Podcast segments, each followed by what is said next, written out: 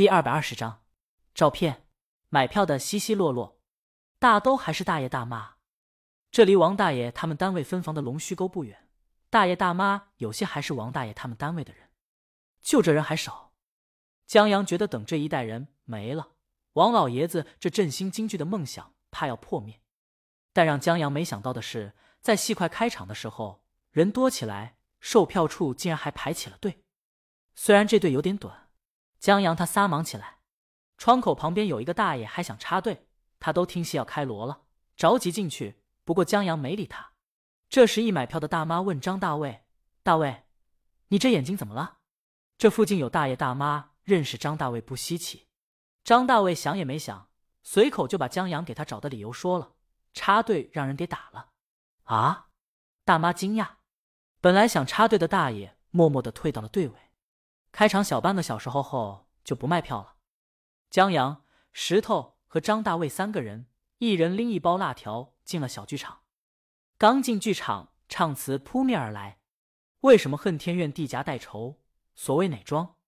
王大爷唱的还挺好听，特有韵味，让江阳一下子就听出唱的是二进宫传统京剧《龙凤阁》中一出，讲的是万历他妈垂帘听政的时候，他外公要篡位。徐延昭和杨波劝了一次以后，二进宫劝万历他娘，这俩老东西这会儿正挤兑回过味儿来的小寡妇呢。小剧场里空座不少，江阳他们向后面走去，这怎么直接从二进宫开始了？哟，你还懂这个呢？张大卫惊讶。废话，王大爷整天在楼下亮嗓子，江阳偶尔也听上一会儿。再说这出戏本来就挺有名的，在另一个世界上过春晚呢。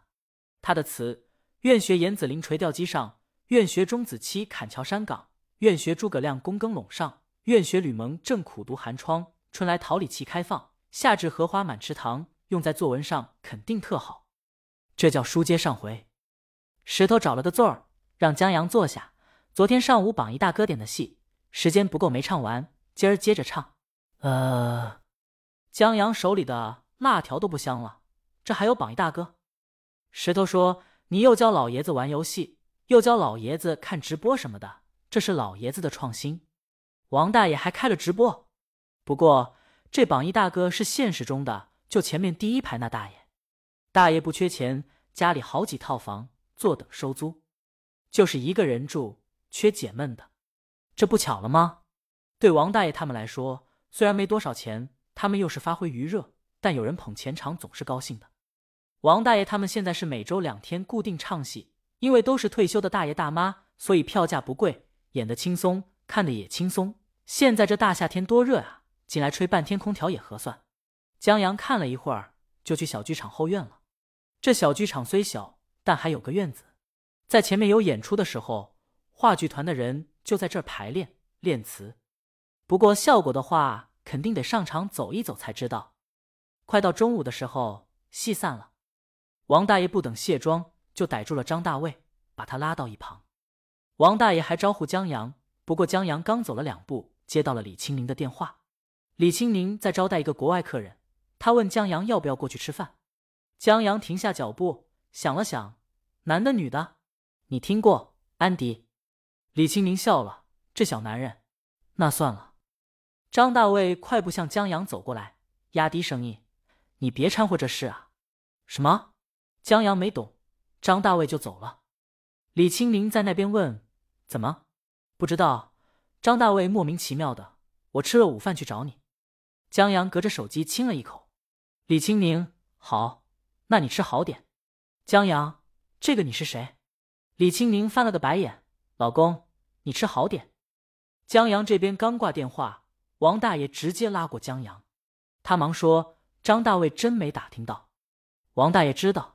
王大爷也没全靠张大卫，他手里拿着一张照片，我这儿又有新情况。他今儿早上跟江阳分开后，就想万一张大卫那边真没消息怎么办？就在这时候，他发现他遗忘了一个小问题：我儿子有高中毕业合照，别说同学了，就是老师都在上面。他赶忙找出相册，把合照翻了出来。靠！江阳一时间只有这词儿能表达心情。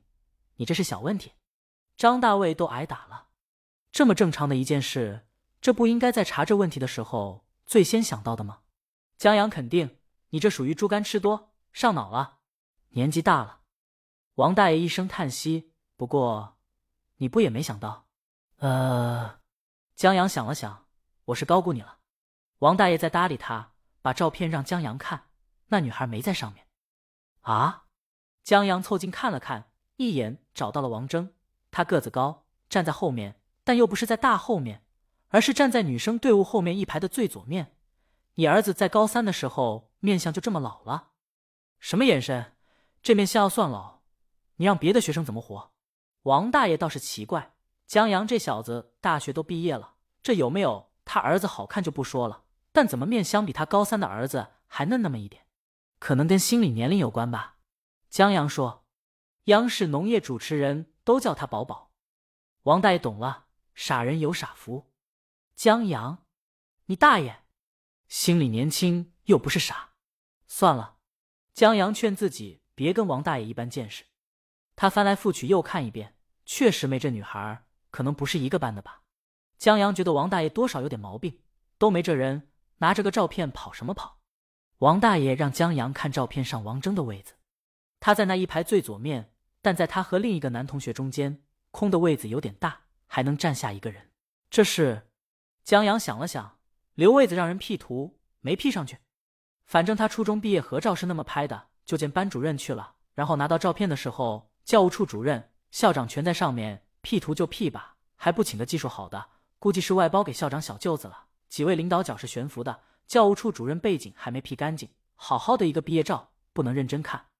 王大爷没说话，翻转照片，照片有全班学生的名字，是按照片顺序写下的。